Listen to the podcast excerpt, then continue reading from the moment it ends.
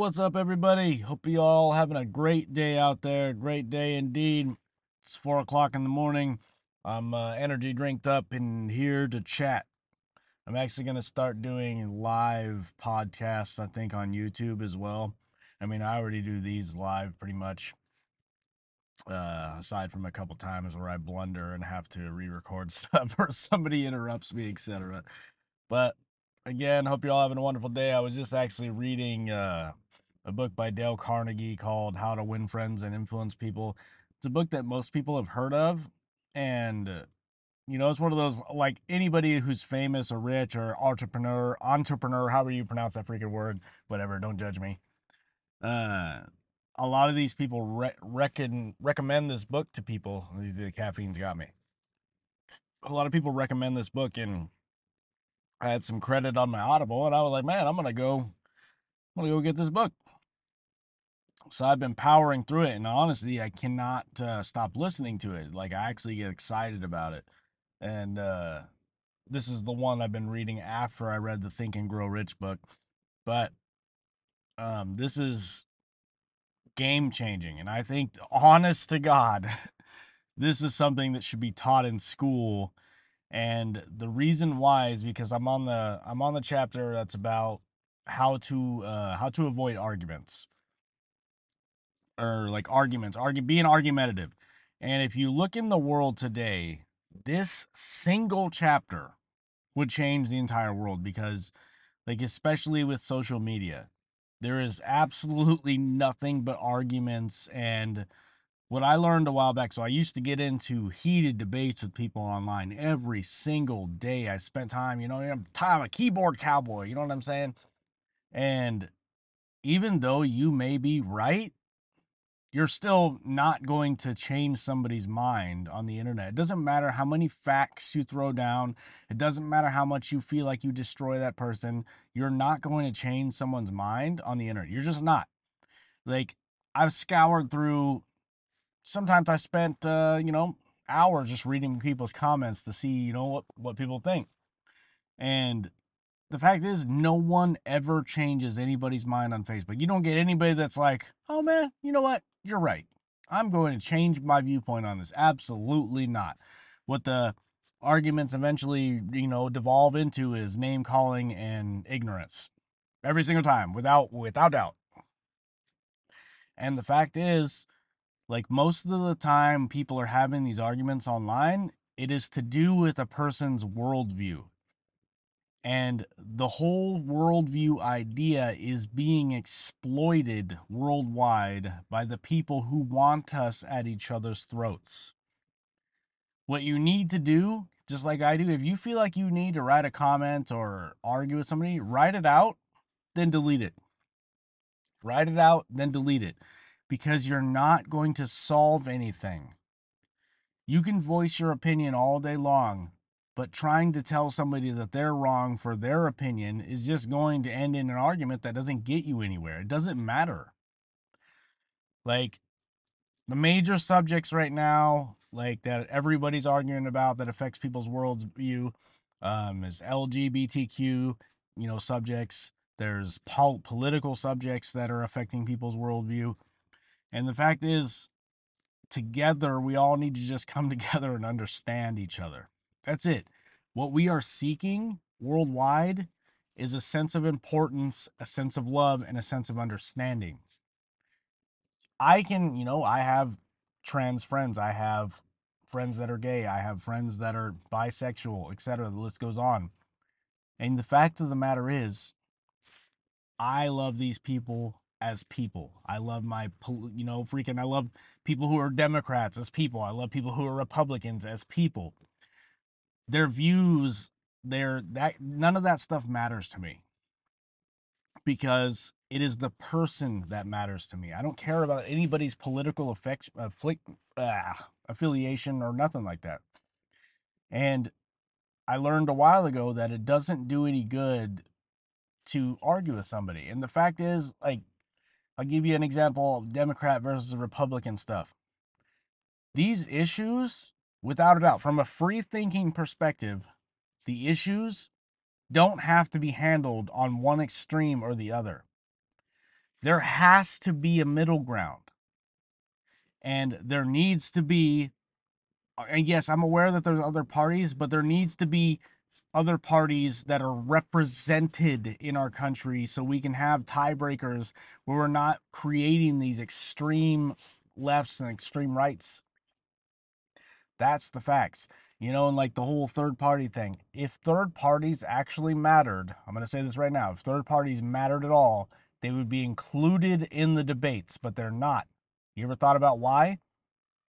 It's because the choice that you have is an illusion.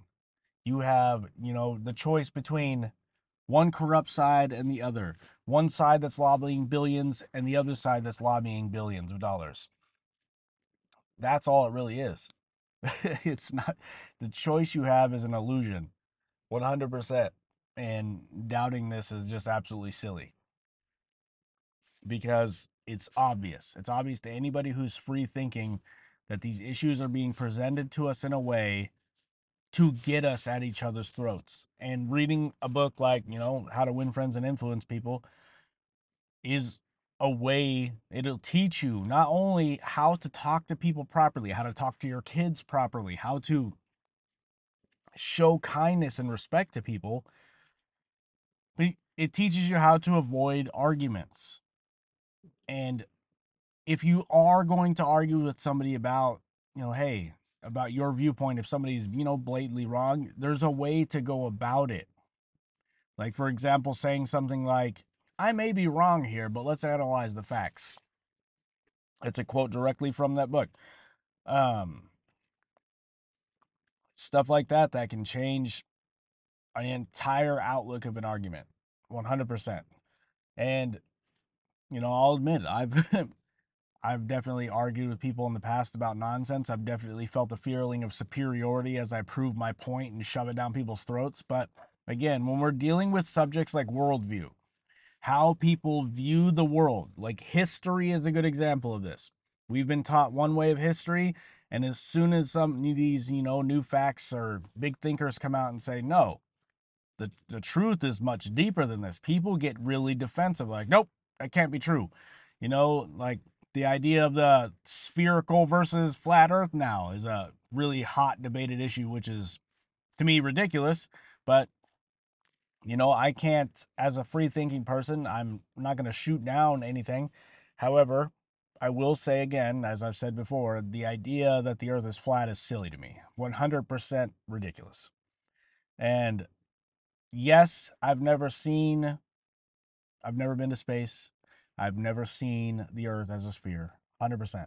However, but I do know that I can go up to Alaska and pretty much dang near walk over to Russia and then continue all the way through Russia into Europe and Asia and all that stuff and continue on that way. And eventually, I'm going to get back to the United States. Now, how could that be possible if the earth was flat? It's not. It's just the facts, okay? Our seasons wouldn't be what they are. There's just there's a there's such a laundry list of facts that would have to be wrong for me. And then that's why I can't believe that. And a lot of people quote, you know, they quote the Bible on this subject.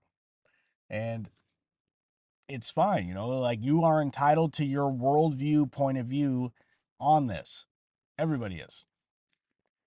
You know, it's just one of those things that I personally don't believe, you know, and I may be wrong. There you go. It's as simple as that. I may be wrong, but the facts are this. you know, I may be wrong about history, but the facts are this that we have. And these are types of things that I like to talk about. I love to debate it, but you know, learning new ways to debate with people and to where you come off agreeable instead of disagreeable is the way.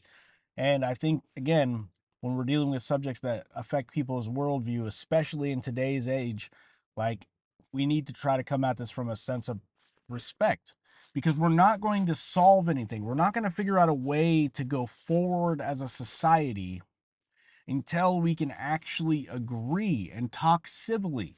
Like, and the fact is, to me, it's obvious that these issues are being used against us. And what these what does it even mean when somebody says that? Like who's really controlling us? The wealthy business interests, the corporations are running the world, the, the private banking organizations, the people with the freaking money, not the government that you think you have the choice to elect. Because it's obvious that something is going on. Okay. We have example after example after example of corruption at every single level of government all around the world. And blatantly, it's out in the open, and people still don't seem to believe it, still don't seem to notice, still don't seem to want to do anything about it. And it's crazy. Like, oh no, that couldn't possibly be true. We have literally, you know, evidence after evidence after evidence you know, the current sitting president. There's all kinds of evidence of corruption. Yet we're too too busy as a society trying to go after somebody who's not even president anymore. And again, I'm not a political guy, but like to me that seems like a huge waste of resources. And it also seems like they're just trying to get the dude not to run again. Which is probably true. But in any case, we're back to the whole worldview idea. So remember that when you are arguing something about some somebody about issues like LGBTQ or history or religion, you are arguing with somebody's worldview. That's the key. That's why people get so defensive. It's because that's how they view the world. And that is not a simple argument. You're not going to change anybody's mind. Even if you think you're right, even if you are right, ultimately, you're not going to change somebody's worldview. no, somebody's worldview can only be changed by them. That's it. No one else can change how you view the world but you. I tend to keep, for myself, a very, very open minded worldview because I know, as I've learned, as I've gone down this path of seeking knowledge, that the world is not at all what it seems to be. Not at all. If if even a tiny sliver of the information that I've taken in over the last few years is correct, that means just about everything we've learned about our history, about us, about human civilization, about space, about all this stuff is wrong.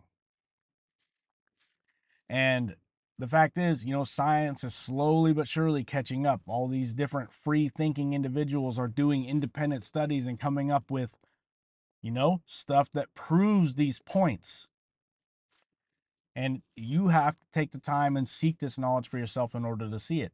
And part of that is facing yourself and changing your worldview, being open and malleable to a different set of perspectives. That's it. That's what you got to do. I hope everybody has a wonderful day today. This is about all the time I got because I unfortunately have to go to work. But many, many blessings. And by all means, go forward in love and light. Have a great day. This is Reflections. Later.